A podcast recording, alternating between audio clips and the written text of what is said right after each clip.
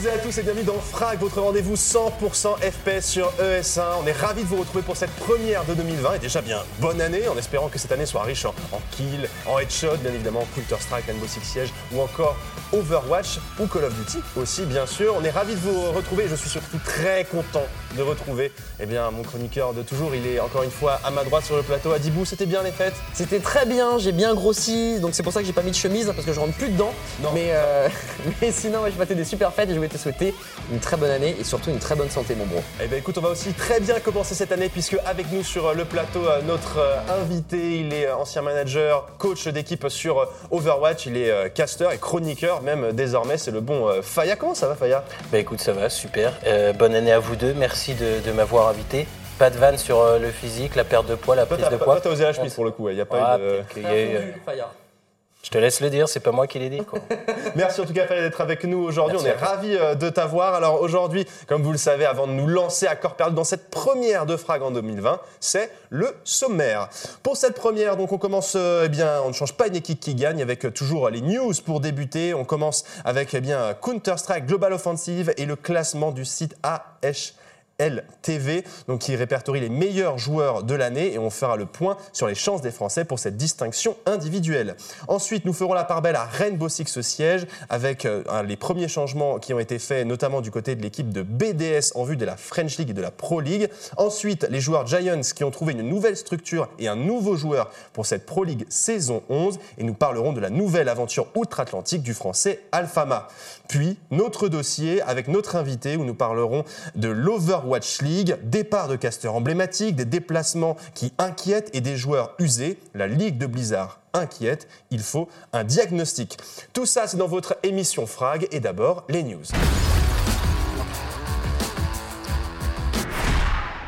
L'actu FPS, donc avant de passer à un gros point Rainbow Six Siege, parce qu'il y a eu beaucoup de choses avec le lancement de la Pro League saison 11, on va d'abord revenir eh bien, sur Counter-Strike qui fait eh bien, son bilan de l'année euh, 2019. HLTV eh bien, fait à chaque fois, à chaque mois de janvier, eh bien, le classement où il répertorie les 20 meilleurs joueurs. Et à chaque fois, chaque jour de janvier, bien, ils annoncent un nouveau joueur. On est actuellement au 16e, euh, au 16e qui a été annoncé. On a eu Crims aussi, euh, 17e.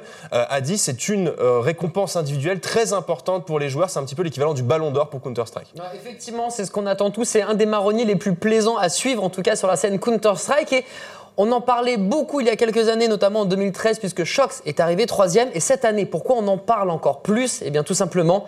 Parce que la première place pourrait être prise par le seul, l'unique Zinedine Ziwu, comme on l'appelle. Même si, même s'il va y avoir du beau monde à détrôner, on pense notamment à Device, euh, le boss d'Astralis, on se dit que pourquoi pas le podium et euh, peut-être même la couronne sur le crâne de ce bon vieux Ziwu. Bah, surtout que Zibo, ce qui est impressionnant, c'est que c'est sa première année comme ça au haut niveau. C'est vrai que bah, voilà, ça fait longtemps qu'on savait que c'était un gros espoir, mais à ce point-là, il a vraiment crevé l'écran cette année. C'est vrai que là, il se retrouve à des joueurs qui ont énormément gagné avec Astralis. Voilà, tu parlais de, de Device, mais voilà, il y a des joueurs aussi de Team Liquid qui ont impressionné. Il y a aussi des joueurs, il y a aussi Simple qui a été euh, très bon cette année, dont on parle beaucoup. Donc euh, voilà, on espère, comme tu le disais, ce serait la première fois qu'on ait un joueur, français qui soit haut classé sur HLTV, qui est la référence. C'est vraiment, comme je le disais, l'équivalent du Ballon d'Or. Ziwo, donc, qui, euh, eh bien, avec son 1.25 de rating cette année, pourrait, pourquoi pas, aller titiller euh, eh bien, cette, euh, cette première place. Est-ce que tu as vu un petit peu Counter-Strike cette année? Je sais que tu suis pas mal Rainbow Six et on y reviendra après. Mais euh, Ziwo, est-ce que tu en as ent- entendu parler cette année? Comment est-ce que tu vois ça, toi? Et comment est-ce qu'on encadre des jeunes joueurs comme ça qui découvrent le haut niveau? Toi qui étais coach et manager chez Gamers Origin, je le rappelle. Bah, là, c'est clair que Ziwoo, on ne peut pas euh, euh, passer à côté. Moi, je suis fan d'e-sport dans tout, dans tout son sens, dans toute son envergure, et particulièrement sur les FPS. Donc CSGO, c'est Ziwoo, j'en ai beaucoup, beaucoup entendu parler. Euh, c'est un pote de pote, j'ai pas mal de petites anecdotes sur lui, donc du coup, c'est marrant. Il est passé dans les quelques écoles et quelques bootcamps structures d'amis à moi. Euh, je pense qu'il le mérite cette année par rapport, par exemple, à un Divide de chez Astralis, là où Astralis ont tendance à pas s'effondrer, mais à baisser en termes de niveau cette année. Bah, lui, explose carrément. Il est très jeune, tu l'as dit, c'est sa première année. Et voilà, il a, encore un potentiel euh, une marge de progression qui est absolument énorme. Et rien que pour ça, il faudrait, je pense, l'encourager. Ça serait absolument énorme qu'il ait ce, ce titre euh, C'est une première année euh, à haut niveau. C'est quoi les, les enjeux comme ça quand on est un nouveau joueur? C'est quoi, toi qui as encadré comme ça des jeunes joueurs, c'est quoi le principal frein qui peut arriver? C'est le stress, c'est l'angoisse des compétitions, des grosses compétitions? C'est ça, euh, la grosse tête, se brûler les ailes, faire des erreurs parce que jeune. euh, Ça peut être pas mal de choses. Maintenant, Ziwoo, on sait que c'est quelqu'un qui est très, très, très peu présent sur les réseaux sociaux, notamment sur Twitter, où il est quasiment invisible. Il a presque pas de compte, même pas sûr que ça soit lui qui le gère moins de risques pour lui peut-être de faire, de dire des bêtises, ça se passe très bien, qu'il continue comme ça en tout cas. On verra en tout cas, on vous tiendra bien évidemment informé puisque c'est tout le mois de janvier, hein, un jour, un joueur est révélé dans ce classement et on vous dira où se trouve eh bien notre bon euh, Ziwo. On va passer à Rainbow Six, on vous le disait, pas mal de choses et déjà on se dirige euh, ben, au niveau de la scène française, BDS donc qui vient de rejoindre la Pro League. Eh bien c'est non sans mal a dit qu'on a, dû, qu'on a décidé de se séparer d'un joueur et d'un coach. Ouais, honnêtement, on a démarré avec une news super sympathique, pleine d'espoir sur Counter et là malheureusement c'est du rififi chez BDS puisque euh, à l'aube de la Pro League, juste avant le grand euh, major de Rainbow Six, eh on met de côté à la fois un joueur, mais aussi un coach. Et pour la petite anecdote, c'est que bah, BDS a très bien perf, là on voit le communiqué officiel, mais BDS a fait une, année, euh, je vais pas dire quasiment sans faute, mais avec vraiment des perfs exceptionnels. Et pourtant, on décide de retirer à Panix pour la deuxième année consécutive son droit d'accéder au 6 invitational. Et euh, ça, c'est quelque chose qui est vraiment très dur parce qu'il a quand même perf, euh, le, joueur. C'est pas comme s'il avait fait n'importe quoi. Donc, il va être remplacé par un, ex-joueur Vitality et Team Secret qui s'appelle LM. Malgré tout, et ça, c'est, je pense, le, truc qui est peut-être le plus dur euh, à accepter, c'est de voir que le coach Fisker, puisque Panic c'est un joueur et Fisker est coach, eh bien, avait tweeté il y a quelques semaines que les transferts de ces joueurs, et notamment de Panix, n'auraient pas lieu. Et finalement, bah, la structure en a décidé autrement. Et, vous voyez en tout cas les différents tweets de Panix qui, euh, qui vont défiler. Il essaye d'être, euh, on va dire, euh, de prendre ça à la rigolade, de, de, de dire pas que son linge en public aussi. Enfin, c'est compliqué de se dire devant tout le monde, ouais, voilà ce qui s'est passé, etc. On, temporise un petit peu. Du coup, c'est un petit peu euh, bah, décevant forcément pour euh, lui. Tu dis, ça fait deux bah, fois cette année. En plus, il y a eu du coup sur les réseaux sociaux, ça a été un émoi pas possible. Tout le monde bah, du coup parlait bah, de comment, comment est-ce qu'on a pu kick euh, Panix mm. de, de BDS parce qu'il faisait vraiment partie de, de, cette équipe. Mais malheureusement, bah voilà, pour lui, ça va être, eh bien, il va repartir pour une équipe. On verra en tout cas ce mm. qui va se passer pour lui. Donc ouais, c'est un petit peu décevant forcément il lâche à la fin de son tweet longueur. Euh, en tout cas, n'hésitez pas si vous voulez aller euh, au R6 Invitational. Donc, euh, vous me mettez dans votre team, puis après, vous me kickez. Ça vaut le coup. pour te dire à quel point c'est dur. C'est vrai que là-dessus. C'est un petit peu difficile forcément, euh, forcément pour lui. Donc BDS en plus qui a commencé, parce que la Pro League a commencé, eh bien, nous quand on enregistre l'émission en tout cas hier, c'était les premières journées, et donc bah, BDS tombe direct derrière, donc les changements qui n'ont pas permis à BDS de remporter ce, premier match face à G2 eSport. Ouais, tout à fait, défaite 7 à 5, alors on va pas appeler ça le karma ou quoi que ce soit, c'est le début, ça veut rien dire, puis G2 ça reste aussi un géant.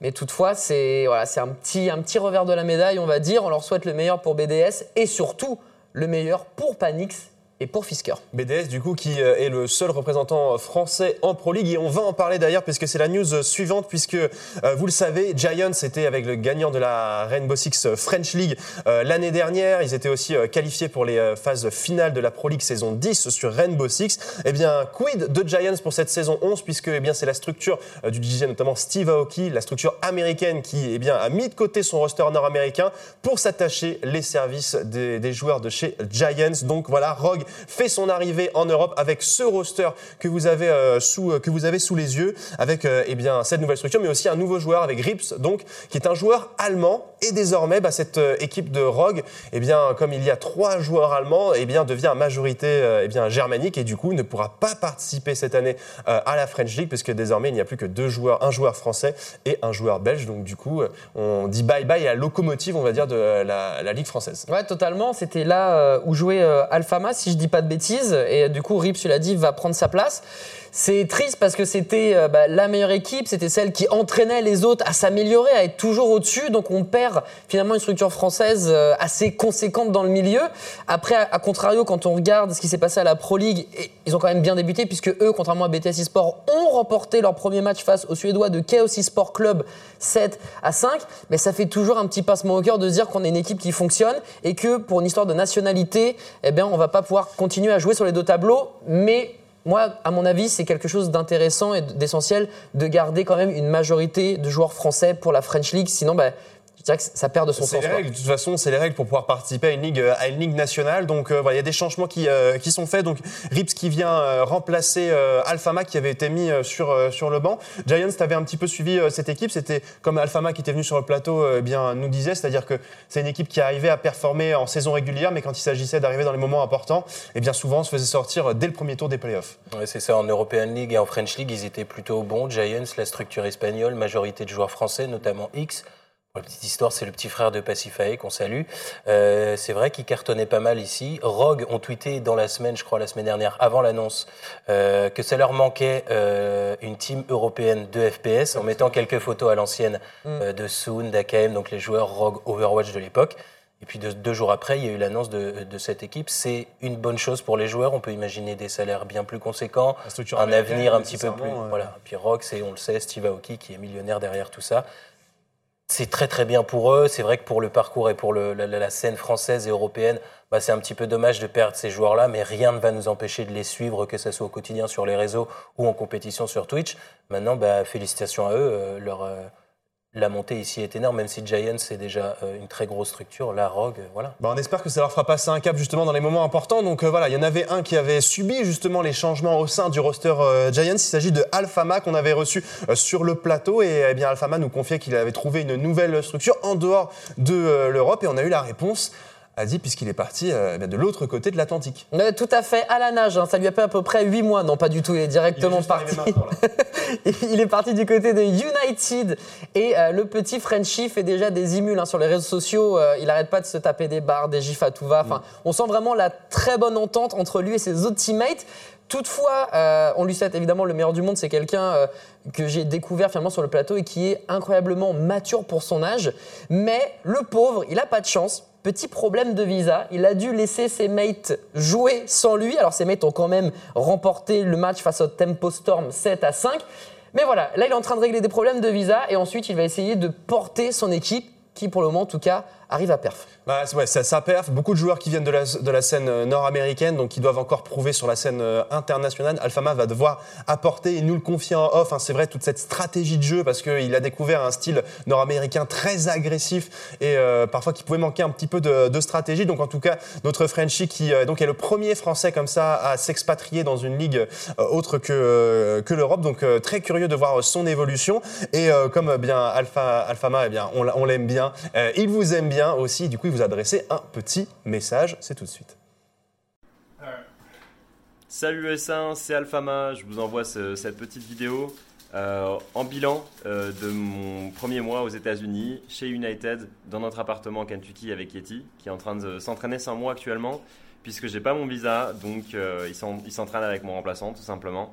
Euh, la Pro League arrive demain, déjà, ça commence demain. Sans moi, je les rejoindrai évidemment dès que j'ai mon visa. J'espère que ça se passera bien. Pour l'instant, les, résultats sont plutôt corrects avec le remplaçant. J'ai confiance en, en l'équipe. Euh, vraiment de belles personnalités, des bons joueurs avec du talent. On progresse vite. Donc euh, voilà, pour l'instant, c'est une super expérience. Je vous souhaite à tous des bonnes fêtes de fin d'année, même si c'est déjà passé. Et évidemment, une bonne année 2020 à tout le monde chez ES1 et à tout, tout le monde qui regarde. Voilà. Ciao Merci beaucoup euh, Alphama, donc voilà, qui nous disait qu'il était bien arrivé dans le Kentucky là-bas. Donc euh, il s'entraîne, il, euh, il aide l'équipe stratégiquement, il ne peut pas jouer. De toute façon, ah, c'est tout, tout ce qu'il peut faire pour l'instant, en espérant que ses problèmes de visa soient, soient, soient rapidement remplis. Mais merci en tout cas pour la petite capsule, c'est super, euh, super gentil de sa part. Voilà pour l'actu, on vous le disait, beaucoup de choses qui se sont passées sur, euh, eh bien, sur Rainbow Six siège. Désormais, eh bien, on va essayer de se pencher sur le cas du patient Overwatching et c'est dans notre dossier. Notre dossier, donc euh, aujourd'hui, on va parler eh bien d'Overwatch League. Effectivement, beaucoup de choses se sont précipitées puisque eh bien la saison euh, troisième saison euh, de la ligue imaginée par Blizzard arrive incessamment sous peu. Euh, et pourtant, euh, eh bien alors que à chaque fois c'est des phases un petit peu des mois où on se dit ah on a hâte de retrouver la compétition, eh bien le doute plane un petit peu pour pour la ligue de Blizzard. Qu'est-ce qui se passe Adi, est-ce que tu peux nous résumer les quelques on va dire, esclandres qui se sont passés ces derniers jours. Ouais, bah alors dernièrement, il y a eu voilà, des, petits euh, soucis. Il y a non pas des joueurs, des managers, des coachs qui ont décidé eh bien de laisser l'Overwatch League grandir seul, on parle bien de casters, voilà, des figures emblématiques euh, du cast américain qui ont décidé eh bien, tout simplement de partir. Il s'agit, vous le voyez, euh, de euh, Puckett, de Doha et de Monte Cristo qui, pour eh bien, des raisons de philosophie, de jeu, de casse, de comment l'Overwatch League eh bien, est, en train de, prendre un, virage assez, assez spécifique finalement et qui ne convient pas à ces casters, eh bien, ils ont décidé de raccrocher les gants et de partir vers de nouvelles aventures. Et c'est vrai que comme à l'instar de Night Nanzer, quand c'est pas un joueur qui décide de quitter le navire Overwatch League, quand c'est quelqu'un euh, d'autre d'annexe qui fait quand même partie de la sphère Overwatch, eh bien on peut se poser des questions sur la santé de l'Overwatch League. C'est un peu inquiétant, ouais. On se dit euh, juste avant de lancer, on devrait justement pouvoir réaffirmer ces, on va dire, euh, ce qu'on a déjà bâti lors des euh, saisons passées. Et là, c'est un petit peu, c'est un petit peu délicat. Donc du coup, Faya, c'est vrai qu'on voit des, des, des commentateurs comme ça qui, eh bien, s'en vont à l'aube de la nouvelle saison. C'est quand même un petit peu, euh, c'est quand même un peu inquiétant. Qu'est-ce que toi t'en penses justement en tant que commentateur de l'Overwatch League en France? Bah, comme vous, je pense que ça ne présage euh, rien de bon. Est-ce que l'avenir d'Overwatch, on peut le considérer euh, assombri par rapport à ça? Non, mais ce qui est sûr, c'est que peut-être les directions qui sont prises par Blizzard et privilégiées par Blizzard ne sont peut-être pas les bonnes, ou en tout cas contestées par, là, j'ai envie de dire, la plus haute sphère de ce qu'est Overwatch, c'est les casters. Les casters américains, ce sont des stars, quasiment autant que à la télé. C'est des mecs qui sont connus, reconnus, qui font beaucoup d'autres choses à côté. Et, et ça suit aussi le départ de Nate Nanzer l'année dernière, le haut commissionnaire de l'Overwatch League, qui est parti vers d'autres euh, cieux, qu'on appellera Epic Games, les autres cieux. Ça fait fi à tout ça, je pense. Le fait que les casters, que le commissionnaire s'en aille tous en un an. C'est quand même euh, une- un emblématique commentateur de cette. Doha euh, aussi, Puckett, c'est quelqu'un Ouais. qui avait beaucoup explosé cette année. Ça restait des personnes emblématiques, notamment Monte Cristo, tu as tout à fait raison. Oui, ça, ça, sent, ça sent pas bon, comme on pourrait Oui. dire, le fait que ces, que ces personnes-là s'en aillent. Maintenant, on espère qu'ils nous feront. euh, euh, ils nous feront mentir. Après, c'est pas des mecs qu'on.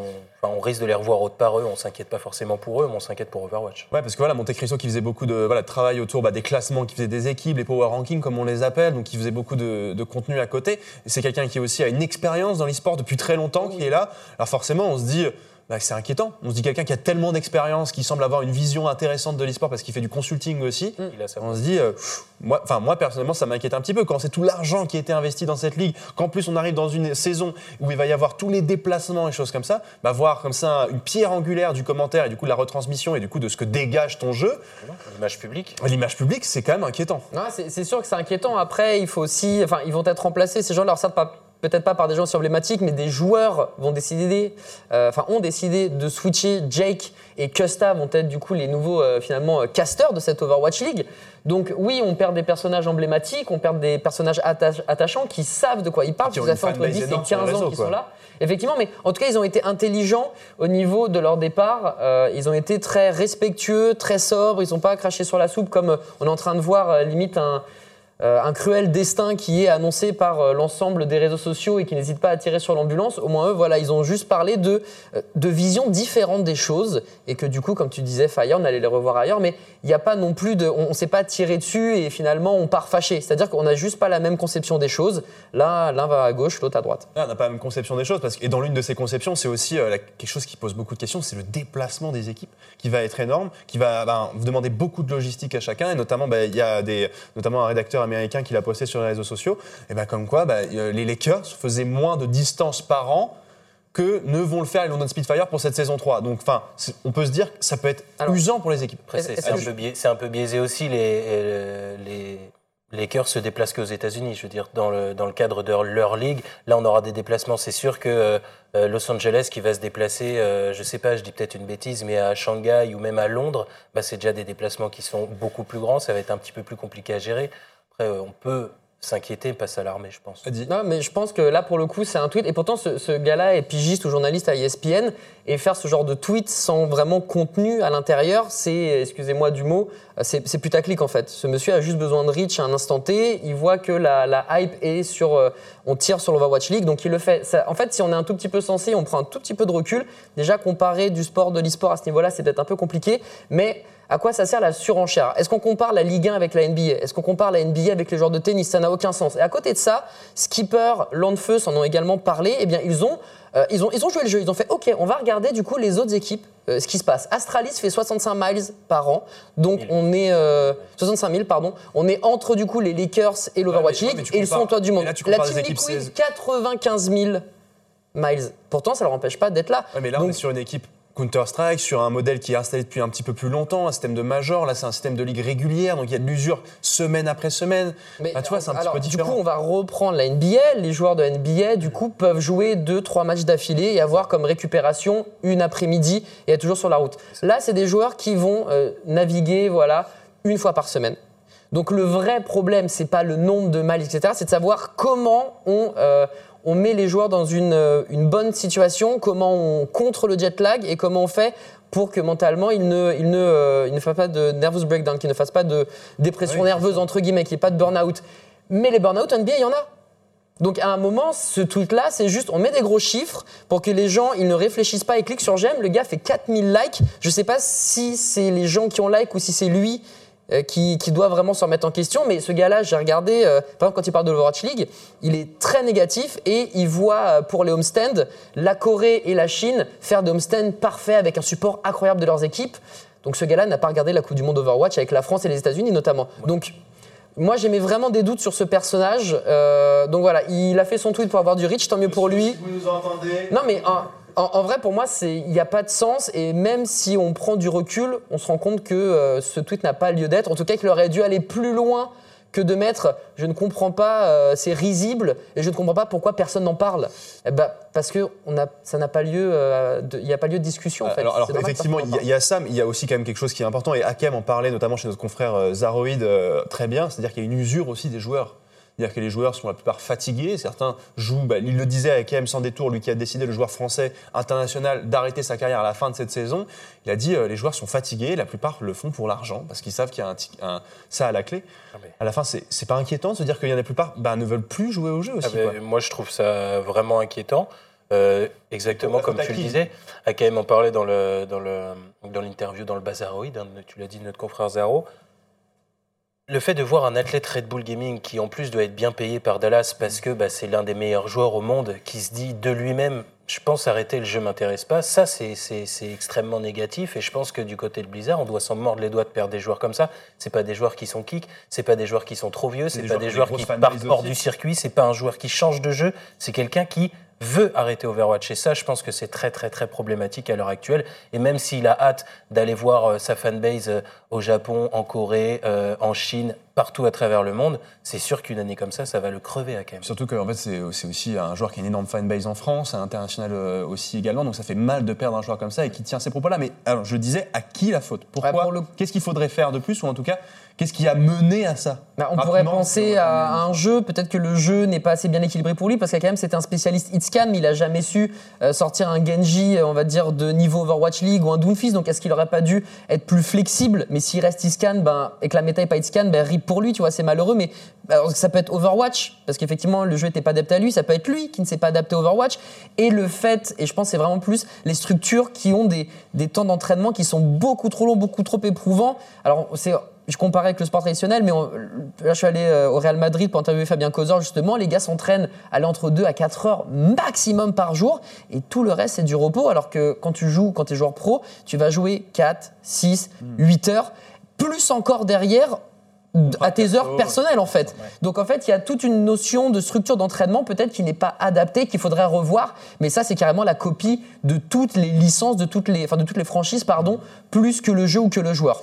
Donc à voir pour essayer d'un petit peu modifier ça. Et du coup, Fabien Causeur, que tu t'es allé interviewer, donc joueur de basket du Real, euh, du Real Madrid. Donc euh, très bien, messieurs. En tout cas, voilà, on vous tiendra en- informés. On fera forcément, je pense, un- un- une sorte euh, d'ouverture avant justement les débuts de l'Overwatch League pour discuter un petit peu de- du début de la ligue. En tout cas, nous, cette émission eh bien de Frag euh, touche à sa fin. Merci beaucoup, Adi. En tout cas, tu étais en forme aujourd'hui. Ça m'a fait très plaisir. En, en vrai, le, le tweet de ce monsieur chez ESPN, euh, là on est en plateau en off. Ça se passe pas comme ça. hein. Merci en tout cas beaucoup Adil. Euh, je vois que les fêtes t'ont requinqué, t'es très chaud pour repartir pour une, euh, une nouvelle euh, année. Merci beaucoup Faya d'être venu euh, nous voir, c'était un plaisir. Mais merci à vous de l'invitation, les gars, c'était avec plaisir. Et je reviendrai quand vous voulez, quand vous me le demanderez. Et on te retrouvera bien évidemment eh bien, euh, en tant que chroniqueur sur les antennes de le stream, mais aussi euh, eh bien, commentateur de l'Overwatch. Donc merci beaucoup d'être d'être venu nous voir. On vous remercie euh, aussi. On vous souhaite encore une très belle année 2020. On se retrouve très bientôt pour un nouvel épisode de Frag. Et les euh, programmes continuent sur ES1. Ciao tout le monde. Bonne journée.